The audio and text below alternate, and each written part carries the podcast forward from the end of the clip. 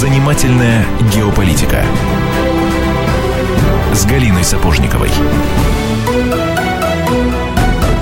18.05 в Москве, радио «Комсомольская правда», прямой эфир, обозреватель комсомолки Галина Сапожникова в нашей студии. Галь, добрый вечер. Добрый вечер. А, итак, сегодня мы поговорим о Турции. Почему? Потому что я, если честно, запутался уже в э, том обилии новостей, которые приходят сейчас а, с Анатолией, эм, то, естественно, самое главное, самой главной новостью изначально были грядущие выборы и там политический кризис в стране. Потом теракт.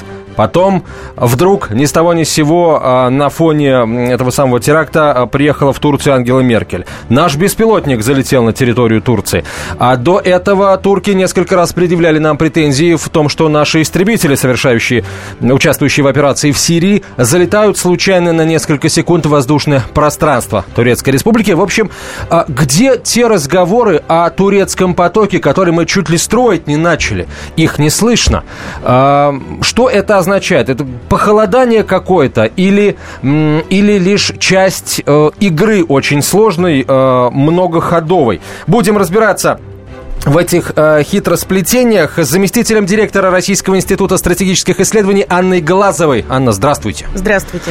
А с чего начнем клубок распутывать? Ну, я бы добавила, Антон, сегодня еще э, две новости сегодняшнего дня о том, что Путин разговаривал с Эрдоганом по поводу визита Асада в Москву. Разговаривал долго, о чем никто не знает. И кто, э, какие были аргументы приведены, никто не рассказывает. Ну и вот сегодня, честно говоря, фраза э, турецкого премьера, она мне показалась таким вот э, в некотором роде хамства о том, что он турецкий премьер э, предложил Асаду остаться в России навсегда. Ну, ну не, не, не дипломатически. Ну, намек на Януковича, который... Такая э, лексика, да. Который все-таки не пережил Майдан в политическом смысле да. и остался вот, в России навсегда, на мой вот взгляд. этот поток новостей, он, честно говоря, кажется какой-то такой пиар-компанией. Ну, ответ напрашивается, ну, ну, слишком он банален, как мне кажется, Анна Владимировна, что э, выборы, и потому вот такой у нас поток новостей э, из Турции. Вот скажите, все-таки пиар-компании, что, что за инфопоток? Или, или карты так сложились, что Турция становится таким центром мирового интереса? Я согласна, что это действительно очень сложный клубок событий, и а, Турция идет в каком-то направлении, которое, честно говоря, не, меня несколько пугает, потому что и, и внешняя политика этой страны, она вызывает очень много вопросов, причем уже давно. В первую очередь, конечно, та политика, которую Турция проводит на Ближнем Востоке, а, но и то, что делает турецкое руководство производства внутри страны, это э, не менее, скажем так, факт, который тоже очень сильно э, настораживает, потому что сейчас, э, по сути дела, страна уже ввергнута в такой период нестабильности, страна расколота на два лагеря и э, стоит, я бы сказала, на грани гражданской войны. И Даже вот так? Э, да, это, это, это нельзя исключать.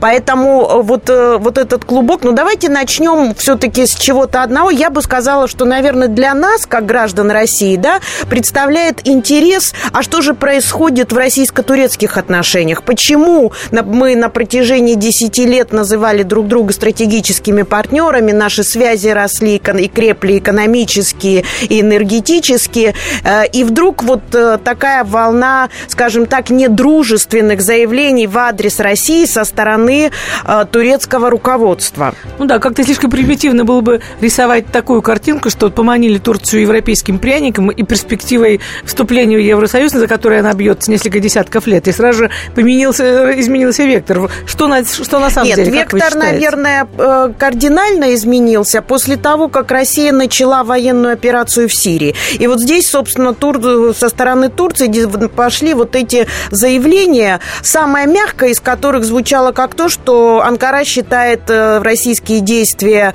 в Сирии ошибкой. А дальше они нарастали как снежный ком, и, собственно, дальше уже шли намеки на то, что Турция может прекратить сотрудничество с Россией в энергетической сфере, что у Турции есть другие э, источники поставок газа и так далее, и так далее. Вот это, скажем так, волна, с чем, чем я ее лично связываю? С тем, что у России и Турции на данный момент совершенно разные интересы, особенно в том, что касается в Сирии. Если мы э, совершаем свои э, бомбардировки там для того, чтобы бороться с исламским терроризмом и для того, чтобы освободить эту страну от тех группировок, которых насчитывается, ну, по самым скромным подсчетам более сотни, от вот этой, э, вот этой чумы, то у Турции совершенно другие приоритеты. Приоритет номер один – это свержение Башара Асада. Это она никогда не скрывала.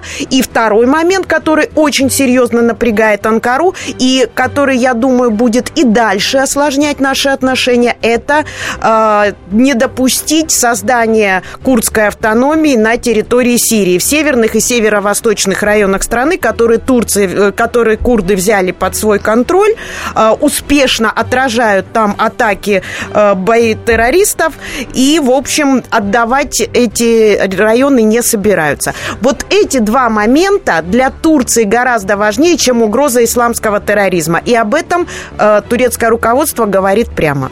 А чем Турция насадил Башара? Вот, зачем... Э, э, а, а, Сирия без Асада – это, ну, хаос вроде ливийского, вроде иракского сценария. Зачем это Турции под боком? Турция сразу после начала арабских революций, еще в 2011 году, а, довольно серьезно поменяла свою внешнюю политику. То есть, если раньше эта политика строилась а, по принципу, это принцип Давутуглу, ноль проблем с соседями, и Турция начала активно развивать свои связи в самых разных направлениях, в том числе и на Ближнем Востоке, и укреплять их, и добилась довольно серьезных результатов в этом направлении, то после начала арабских революций, а, турецкое руководство изменило вот, этот, э, вот это направление и взяло курс на поддержку оппозиционных сил в различных странах. Для чего? Потому что таким образом Турция надеялась усилить свое влияние после свержения законно избранного руководства, после прихода братьев-мусульман. Была надежда, что именно они э, придут к власти. Э, вот это был такой вектор. А, это удалось, собственно, сделать э, в в Тунисе на каком-то этапе, в Египте. А, ну, что случилось с Ливией, понятно. Был расчет, что по такому же сценарию будет развиваться события и в Сирии. То есть будет такой блицкрик, Асад уйдет, соответственно, Турция будет там укреплять свои позиции. Не получилось, в том числе и благодаря а, позиции России, жесткой позиции, которую она приняла в Совете Безопасности. Анна Глазова в нашей студии, заместитель директора Российского института стратегических исследований. Через несколько минут продолжим продолжим. Занимательная геополитика. Если всех экономистов выстроить в одну линию, они все равно будут показывать в разные стороны. Верное направление знает доктор экономических наук Михаил Делягин. Только он знает, кто такой Доу Джонс, где у него индекс, как его колебания влияют на мировую экономику и какое отношение он имеет к пиратам Карибского моря. Наш экономист расскажет об этом простым и понятным языком в программе «Час Делягина». Слушайте на радио «Комсомольская правда» по понедельникам в 17.05 по московскому времени.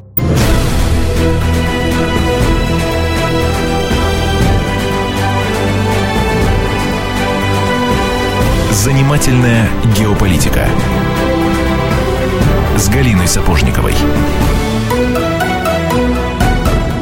Галина Сапожникова, Антон Челшев в нашей студии, заместитель э, директора Российского института стратегических исследований Анна Глазова. Говорим о э, том, в какой ситуации сейчас оказалась Турция, какие проблемы решает. Остановились мы на действиях э, Анкары в приграничном пространстве. А, то есть получается, что у Эрдогана лично, или, может быть, у верхушки турецкого руководства была уверенность в том, что они вот с, с, этой, с этими самыми оппозиционерами в разных странах, а, которых зачастую невозможно отличить от, э, скажем так, фундаменталистов исламских, они с ними справятся? Они смогут диктовать им свою волю? Да, на, на начальном этапе считалось, что Турция, если поменяется власть в той же Сирии, она там э, сумеет реально усилить свое влияние. Но, как я уже сказала, эта политика оказалась в корне ошибочной. И, по сути дела, на сегодняшний день мы можем говорить, э, что э, политика Турции на Ближнем Востоке и ее амбиции стать региональным лидером этого региона, они полностью провалились. Если, на, если еще несколько лет назад Турция для многих стран была э, образцом и моделью для подражания, то сейчас мы имеем дело с ситуацией, когда э, Турция испортила отношения, если не разорвала вообще дипломатические отношения с целым рядом крупных стран региона и, по сути дела, потерпела полное фиаско на этом направлении. Практически ведь она в кольце оказалась таком, то есть она поссорилась со всеми соседями. Но неужели ради дружбы США и э, надежды на то, что их за уши втянут в Евросоюз, она э, не просчитала Нет, я, я не думаю, что здесь э, как-то это можно связывать с Евросоюзом. И насчет дружбы США там тоже все очень сложно,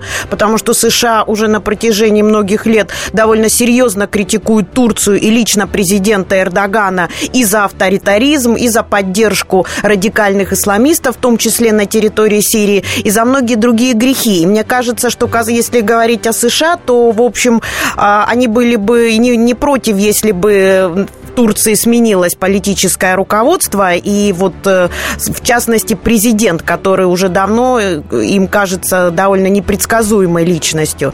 А, поэтому здесь другое направление. Здесь именно ставка на усиление влияния. Она оказалась, сама политика оказалась ошибочной. Ошибки не, не были признаны. Можно было еще изменить ситуацию. В итоге, что сейчас имеет Турция? Огромный наплыв беженцев, которые сейчас, да, она открыла границы, они пошли в Европу, но тем не менее 2 миллиона беженцев на протяжении долгих, долгого времени они находились на границе с Турцией. Серьезные экономические проблемы в приграничных районах и так далее, и так далее. И вот следующий шаг, мы с этого начали, а, Турция начинает э, как бы делать такие довольно серьезные антироссийские заявления и тем самым сознательно идет на охлаждение отношений еще и с Россией. То есть вот этих проблем мало, Теперь... Потрясающе. Где же она столько новых туристов возьмет, которые сделали ее экономику последние четверть века? А вот скажите, вы э, в первой части нашей программы сказали фразу, которая меня очень царапнула, о таких печальных перспективах гражданской войны внутри страны. Вы имели в виду отношения с курдами или вот эти, э, вспоминали прошлое лето, вот эти безумные оппозиционные митинги, которые буквально раздирали центр Стамбула?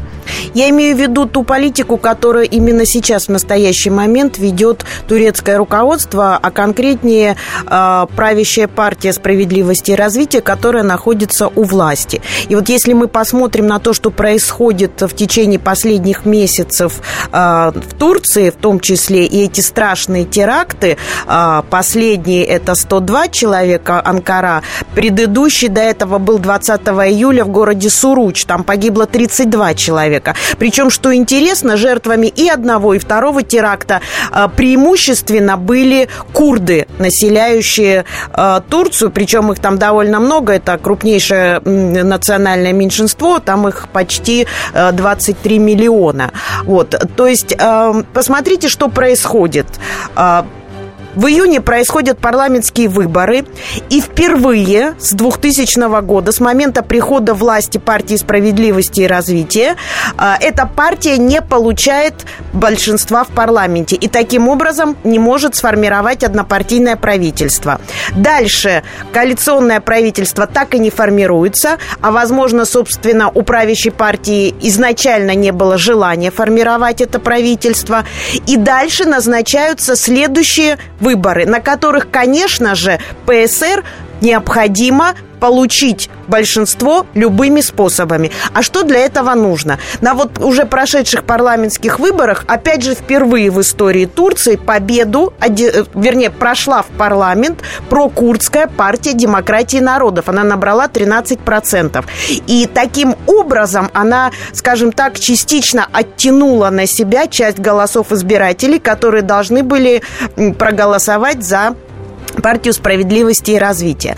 Поэтому сейчас а, то, что происходит внутри страны и то, на что нацелено действие руководства, это а, либо не допустить вот эту партию, прокурдскую партию, к выборам вообще, либо а, как минимум э, сделать так, чтобы она не набрала а, 10% и не прошла в парламент. Это первый момент. Второй момент. Э, турецкое руководство начало, э, скажем так, заигрывать э, с националистами внутри страны для того, чтобы получить дополнительное количество голосов от них. И вот здесь на вот эти события как раз очень хорошо наслаиваются вот эти два теракта, которые направлены именно против курдов.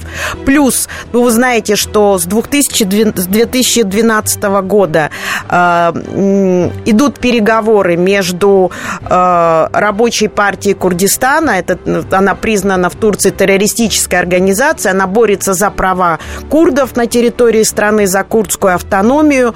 Э, борьба эта длилась 37 лет и продолжается до, по сей день, э, унесла по заявлению турецкого руководства где-то не менее 40 тысяч жизней и стоила турецкому бюджету 400 миллиардов долларов. И вот начались эти переговоры, и были все шансы для того, чтобы заключить перемирие и для того, чтобы вообще прекратить деятельность РПК на территории Турции. То есть это был исторический шанс, который не использовала правящая партия и лично Эрдоган. То есть после теракта в Суручи, когда погибли курды, Турция обвиняет в этом теракте исламское государство и одновременно уже через буквально на следующий день начинает бомбить позиции рабочей партии Курдистана и объявляет о том, что она прекращает перемирие. То есть начинается новый виток против противостояние между РПК и турецкими вооруженными силами. И вот этот комок противоречий именно вот в отношении курдов э, против, с одной стороны, их партии, которая прошла в парламент, с другой стороны, против рабочей партии Курдистана, он все более усиливается. Итог. За два летних месяца после парламентских выборов, как сказал Давут Углу, в Турции произошло около 600 террористических актов, мелких и крупных. Вы можете себе представить, какая там ситуация в стране? Э, я, я, я пару недель назад или не 10 назад оттуда, я, правда, была там на южных берегах, вот и абсолютно не почувствовала ни, никакой напряженности, ни, э, ну, понимаю, это взгляд, взгляд туриста, но тем не ни напряженности, ни следов э, этих двух миллионов беженцев. То есть вот, слушая вас, вот послушав вас, я бы в Турцию больше не поехала. Ну, если бы я только что оттуда не вернулась. Но, тем не менее, ситуация такая, и она действительно все более напряжена. И, э, собственно, эксперты действительно говорят о том, что э, Турция стоит на пороге э, серьезных, серьезной политической нестабильности, что, конечно, с точки зрения России нас абсолютно не радует, потому что мы заинтересованы в турецком партнере, который, где стабильная ситуация, который экономически развивается. У нас с Турцией очень тесные отношения и в сфере экономики, и в сфере энергетики. Другой вопрос, как сейчас они будут э, развиваться, это мы можем дальше обсудить. Но, тем не менее, вот, э, скажем так, превращение Турции в очередную горячую точку на Ближнем Востоке, это, конечно, не в интересах России, ну и, безусловно, не в интересах турецкого народа. А вот э, когда анализируешь эти события, вот есть такое ощущение, что та политика, которая проводит сейчас турецкое руководство внутри внутри страны, она, она проводится не в интересах Турции и, не, как говорил перед выборами президентскими Эрдоган, не в интересах построения новой Турции, процветающей Турции. Она направлена исключительно на то, чтобы правящая партия осталась у власти. А, что говорят, если есть, конечно, такие данные, результаты социологических опросов? Народ турецкий, а, он кому больше верит, он к чему склоняется? Где, а, где сейчас, вот, э, как сложились как выглядят электоральные цифры на чаше весов предвыборных. Вот что интересно, что несмотря на все эти действия, к сожалению, на данный момент, к сожалению, для правящей партии, ей не удается поднять свой рейтинг. И если на июньских выборах цифра была 41%, точнее 40, 49% получила а, ПСР, то сейчас социологические опросы показывают, все топчутся вокруг цифры 41 один. Тот же самый процент, ничего не меняется. А мы продолжим через несколько минут, и в нашем, в нашем эфире точно совершенно ситуация поменяется. Вы больше узнаете, друзья. Оставайтесь с нами. Спорт после ужина. На радио «Комсомольская правда». Меня зовут Евгений Зичковский. И на выходных я занимаюсь спортом. Ну как занимаюсь? Слежу за спортивными событиями. Так что для меня понедельник – день тяжелый вдвойне. Но я все равно расскажу вам о главных новостях из мира спорта. Ведь в нашем деле только так. Превозмогая усталость. Программу «Спорт после ужина» с Евгением Дичковским слушайте каждый понедельник в 22.05 по московскому времени.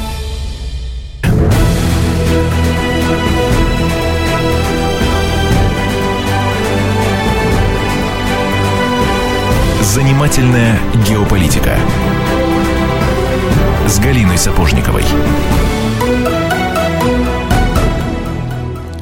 Москве 18.32 мы продолжаем переживать за Турцию. И у нас с Антоном Челышевым в гостях сегодня заместитель директора Российского института стратегических исследований Анна Глазова. Вот и что я хотела вот что. Вопрос вертелся э, еще несколько минут назад, когда мы говорили о вот этом комке проблем, которые неожиданно образовались в отношениях России и Турции. Скажите, как на этом фоне смотрится, допустим, новость такая сегодняшнего или, по-моему, вчерашнего дня, то, что Турция объявила о готовности поставлять продукты в Крым? Ну, это чисто экономические интересы. И вы знаете, Турция старается экономику с политикой по возможности не смешивать. То есть, делая, допустим, какие-то жесткие заявления в адрес той или другой страны, а тем не менее она редко когда прерывает экономические связи. Вот я вам приведу пример, когда Турция разорвала отношения с Израилем э, и довольно жестко выступала э, против политики э, страны, а по итогам следующего года выяснилось, что товарооборот Турции и Израиля э, вырос где-то порядка на, на 10%. Да? Поэтому здесь, конечно, Турции очень выгодно использовать ситуацию, когда Крым, скажем так, не принимается, не признается мировым сообществом, и это очень хороший бизнес, и, и Турция будет его делать. Хорошо, а давайте, может быть, об энергетике поговорим. А, посол э, в России в Анкаре тут э, заявил о том, что приостановка переговоров относительно э, будущего турецкого потока никак не связана с политикой, там связано, может быть, э, технически как-то еще. И, в общем, по сути, из Анкары пока голоса против слышно не было. Дескать, не прав посол э, России в э, Турции Андрей Карлов, а на самом деле политика и, и, и все тут. И еще вот, еще одно заявление э, господина Карлова, которое, в отличие от предыдущего, уже такое такое колющее турецкую сторону.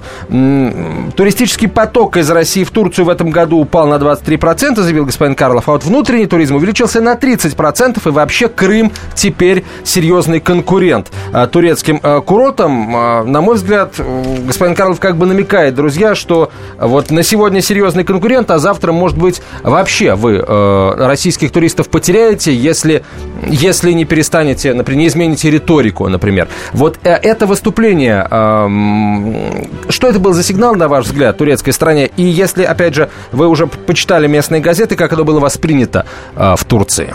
Давайте с энергетики начнем. Дело в том, что турецкая сторона действительно затягивает, искусственно затягивает реализацию турецкого потока, потому что договоренность о его реализации, она была э, принята в декабре 2014 года во время визита Путина э, в Турцию.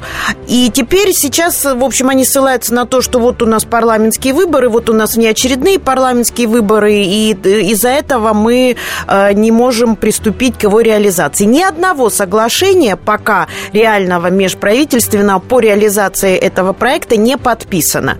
А, мне кажется, что дело здесь, конечно, отнюдь не в парламентских выборах, потому что Турция с самого начала прекрасно осознавала, что для России реализация турецкого потока – это не только экономический, но и в большой степени политический проект. Россия очень была заинтересована в том, чтобы э, взамен Э, Южного потока, да, сразу реализовать этот проект, и чтобы российский газ пошел на территорию Турции, а дальше на территорию Европы в обход Украины.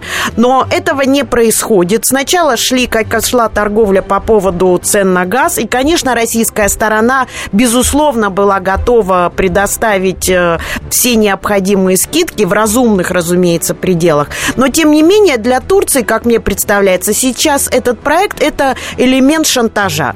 Плюс, если мы сейчас вспомним вот буквально последние заявления Эрдогана о том, что у Турции есть другие источники поставок газа, это прямой намек на то, что Анкара может прекратить сотрудничество России в энергетической сфере. С одной стороны, да, давайте понимать, что это чисто популистское заявление. Турция зависит от российского газа более чем на 55%.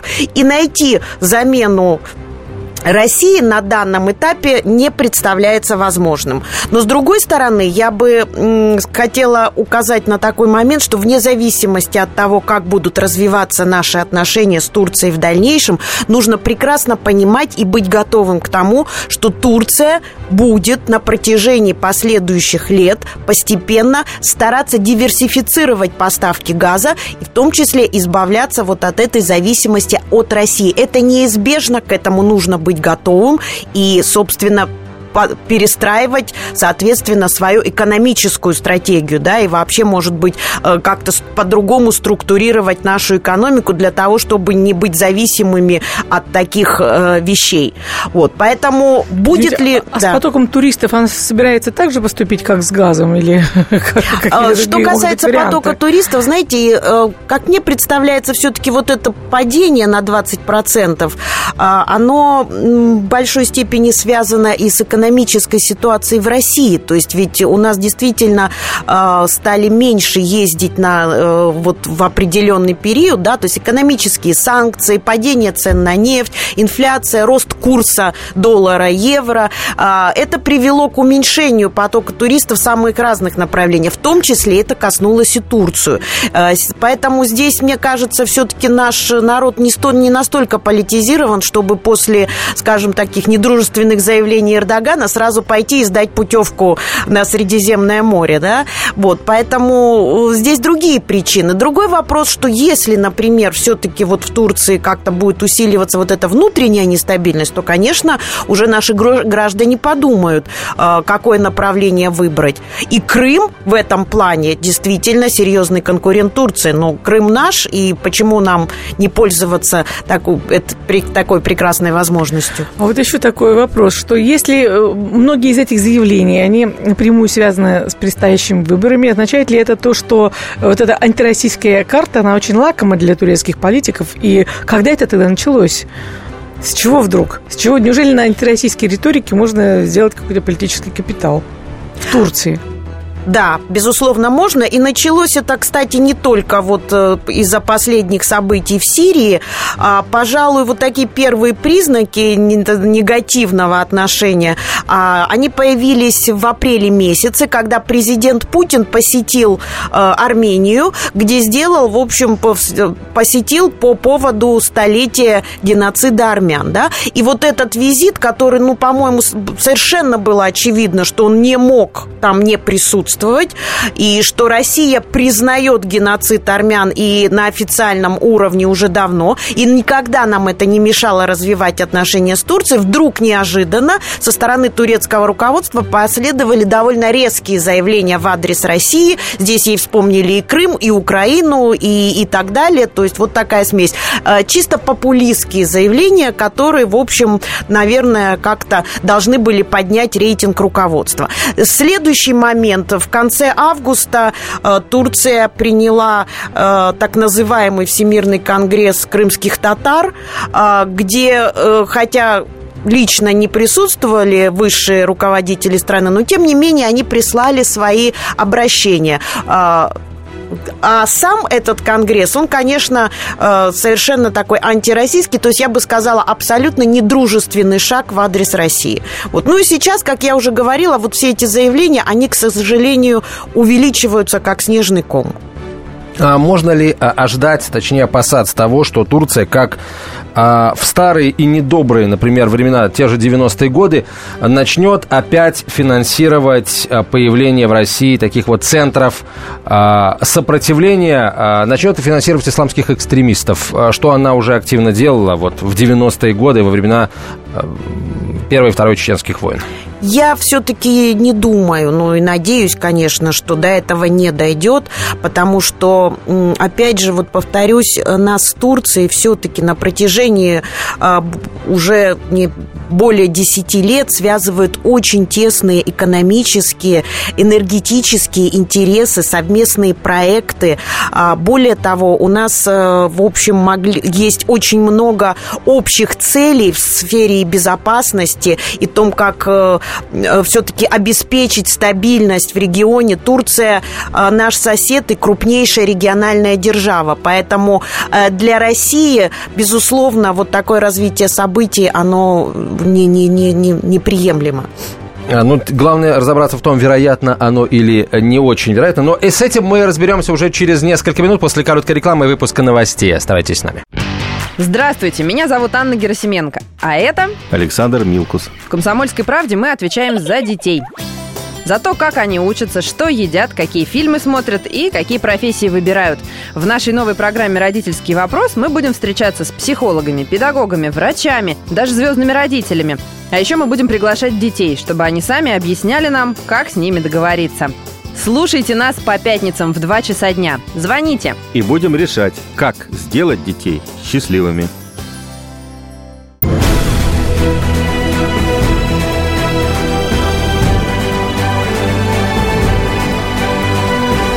Занимательная геополитика с Галиной Сапожниковой. Галина Сапожникова, Антон Челышев и наш гость, заместитель директора Российского института стратегических исследований Анна Глазова. А, говорим о ситуации в Турции. Нам, наверное, осталось рассмотреть еще одно событие, которое произошло в минувшие выходные. Это визит э, Ангелы Меркель. В Турцию, казалось бы, речь шла исключительно о проблеме беженцев. И вот нужно понять, Меркель приехала зачем? Она приехала поддержать э, Эрдогана, партию справедливости и развития? Или в Европе все настолько плохо с беженцами, что она вот сейчас, э, вмешиваясь, по сути, кто бы там что ни говорил, в предвыборную э, гонку, приехала, чтобы решать этот вопрос. Зачем она приехала? Ну, на мой взгляд, Меркель никогда не питала особо теплых чувств к Эрдогану, чтобы приезжать и поддерживать его. А, а вот то, что Европа действительно задыхается от притока беженцев, ну, это мы все видим, это буквально каждый день э, в телевизионных сюжетах. И, собственно, что произошло? До этого страдала Турция. Мы уже так по касательной затронули эту тему. То есть э, беженцы прибывали, 2 миллиона – это огромная цифра. И на протяжении всех э, последних лет Турция постоянно взывала к странам Запада с тем, чтобы они оказали хоть какую-нибудь помощь а, в их размещении. Турция несла довольно серьезные материальные затраты и, в общем, предлагала разделить это бремя ответственности. Но в ответ была тишина.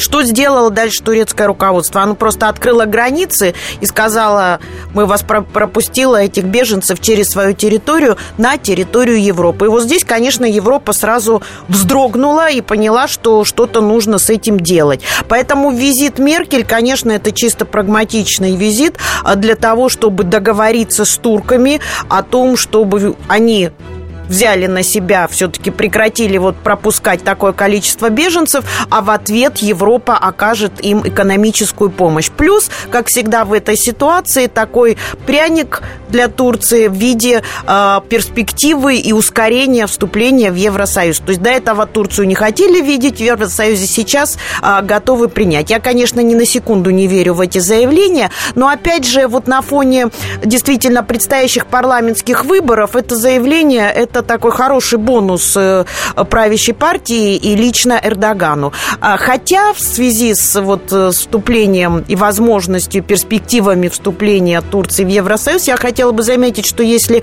скажем, еще 10 лет назад э, вот эту перспективу поддерживали порядка 70% турок, то сейчас их процент не превышает 40%. Поэтому то есть интерес тут... к Евросоюзу вы имеете в виду, да? Э, да, то есть э, ту, тур, сами турки уже не видят себя, э, свое будущее в Евросоюзе. А вот, может, там еще один аспект, может быть, о котором мы не говорили. Вот вопрос у меня такой, как вы думаете, вот эти изменения, кардинальные изменения в политике Турции, они связаны с ролью личности в истории? То есть вот Эрдоган называет новым турецким султаном, и не без иронии говорят о его амбиции стать таким исламским региональным лидером. Либо вот вообще такие идеи пантюркизма, ностальгии по, э, по былому величию. Все-таки Османская империя, она была она была очень сильной такой, эм, такой мощной силой в мире. Вот, может быть, э, какие-то ностальгические воспоминания у нас э, вот, э, да, телефон надо будет выключить. Давайте сейчас. Я пока вы выключаете, а я закончу свой вопрос. Может быть, э, там некие такие вот эм, ностальгии по империи началась. И с чего тогда началась? В связи с приближающимся столетием развала вот этой империи, гибели империи. Либо кто-то умело дергает на какие-то ниточки, нажимает на кнопки, чтобы вот эти чувства в турках, э, э, чувства по утраченным амбициям вот возродить. Как вы думаете? Вообще, турецкое руководство действительно вот последние годы особенно э, не скрывало, что оно ностальгирует э, по былому величию и, собственно, и говорило, называло свою политику неосманской. Вот поэтому здесь э, действительно такой момент есть. Что касается пантюркизма, были попытки распространить и расширить влияние Турции на страны Центральной Азии, но они оказались не очень удачными. Поэтому дальше вот по пошло направление больше на Ближний Восток, где действительно, я уже говорила, в одно, э, какой-то период времени Турция и лично Эрдоган были очень популярны, и Эрдоган приезжал в различные страны, его встречали с плакатами «Добро, добро пожаловать, султан Эрдоган». То есть это, это все было, и признание, и величие, и так далее. Но вот, к сожалению, э, нынешняя ситуация и те ошибки, которые допустило турецкое руководство на внешней арене, на внешнеполитической арене, особенно на Ближнем Востоке, они не позволяют говорить о каком-либо былом величии. Э, они, собственно, э, заставляют только сказать, что, может быть, пора что-то сделать для того, чтобы вот прекратить вот эту негативную тенденцию. А, а как, слушайте, а как сейчас в Турции относятся к памяти э, Мустафы Кемаля? Как относятся к, к Ататюрку? Это по-прежнему, так сказать, вот э, э, светоч, э, на который нужно равняться? Или в связи вот с этими, э, с, этим, с этой тягой к воссозданию, так сказать, Османской империи э, с, известными допущениями, э, вот как-то Ататюрк в тень отошел и память его? Может быть, правящая партия хотела бы, так как она, скажем так, позиционирует себя как мягкая происламская партия, а, отодвинуть его в тень. Но пока это довольно сложно сделать, и я бы сказала, даже довольно опасно, потому что это приведет к довольно серьезному падению популярности нынешнего руководства. Поэтому Ататюрк пока формально он остается символом светской Турции, и, скажем так, его не трогают, но до поры до времени. А, далее, как сейчас а, не начал подниматься в Турции национальный вопрос, например, а, армянский? Мы помним последнее вот политическое убийство на, на этом поприще, убийство Гранта Динка в далеком, дай бог памяти, седьмом году это было, достаточно давно. Вот при Эрдогане не звучат там больше никаких призывов националистического характера, вот разобраться с теми или другими в самой Турции?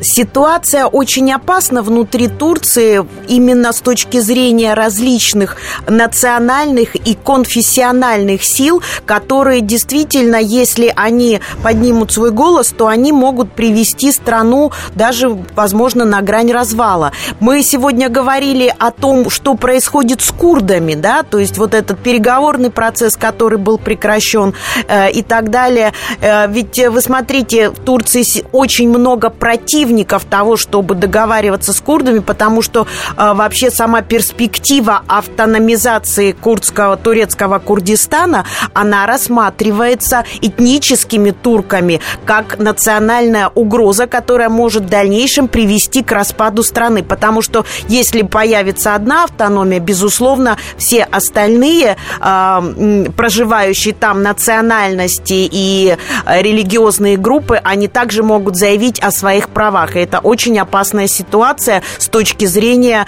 э, перспектив сохранения единой неделимой Турции. А еще тогда короткий вопрос. В Турции как к проблеме беженцев относятся? Вот европейцы, они на вид вроде бы все толерантные, но тем не менее в Европе тоже очень много тех, кто говорит, а, кто хватает за голову и говорит, куда же мы всех этих людей денем, где мы их поселим, где мы будем давать им работу и кормить, и вообще кто за это все будет платить? Наверное, мы, европейцы коренные. А турки-то, они не э, обидятся на Эрдогана, если вдруг он согласится взять денег у Европы и оставить э, все эти 2 миллиона человек, э, было 2,5, полмиллиона уехало, осталось 2, 2 миллиона человек на территории Турции. И скажут, что вот, ребята, они теперь будут жить здесь, а вы как хотите. Ну, во-первых, все-таки, если Турция получит деньги, то можно создать какие-то лагеря беженцев э, обустроенные, где, в общем, э, как-то более-менее они будут, э, беженцы будут чувствовать себя нормально. А вообще эта ситуация, она уже давно осложняет жизнь Турции, особенно в приграничных районах, потому что эти беженцы, скажем так, они забирают работу, понижают заработную плату внутри страны, происходят столкновения разделение между беженцами и коренными жителями. То есть это целый клубок э, проблем, которые как-то нужно решать. Так, ну что, а, есть, на самом деле, вопросов а, а, остается все-таки еще большое количество. Сколько у нас времени до конца эфира? Полторы минуты всего. Тогда давайте вот о чем поговорим. Что будет, если партия справедливости и развития на грядущих выборах не сможет решить задачу и завоевать большинство, и не сможет сформировать правительство? Если кризис затянется? Ну, коалиционное правительство в любом случае придется формировать, потому что просто не будет другого выхода. И что в таком случае ждет Турцию? Вот это сложный вопрос, не на полторы минуты, скажем так. А, посмотрим. Давайте все-таки сначала доживем до выборов и посмотрим, как они пройдут, а потом уже будем э, наблюдать, как будет развиваться ситуация в этой стране дальше. Так, ну что ж, тогда э, в ожидании выборов мы и будем э, прощаться. Выборы в Турции намечены на 1 ноября. Естественно, мы будем следить за ходом голосования, за подведением итогов. А после того, как, собственно, этот итог будет получен, Возможно, еще раз соберемся и поговорим. В нашей студии была заместитель директора Российского института стратегических исследований Анна Глазова, обозреватель «Комсомольской правды» Галина Сапожникова. Я Антон Челышев. До встречи через неделю. До свидания. Меня зовут Александр Яковлев. Меня зовут Евгений Арсюхин. У нас есть к вам убедительная просьба. Ни в коем случае не включайте радио «Комсомольская правда». Понедельник в 6 вечера. Но если вы все-таки решитесь это сделать, то вы услышите.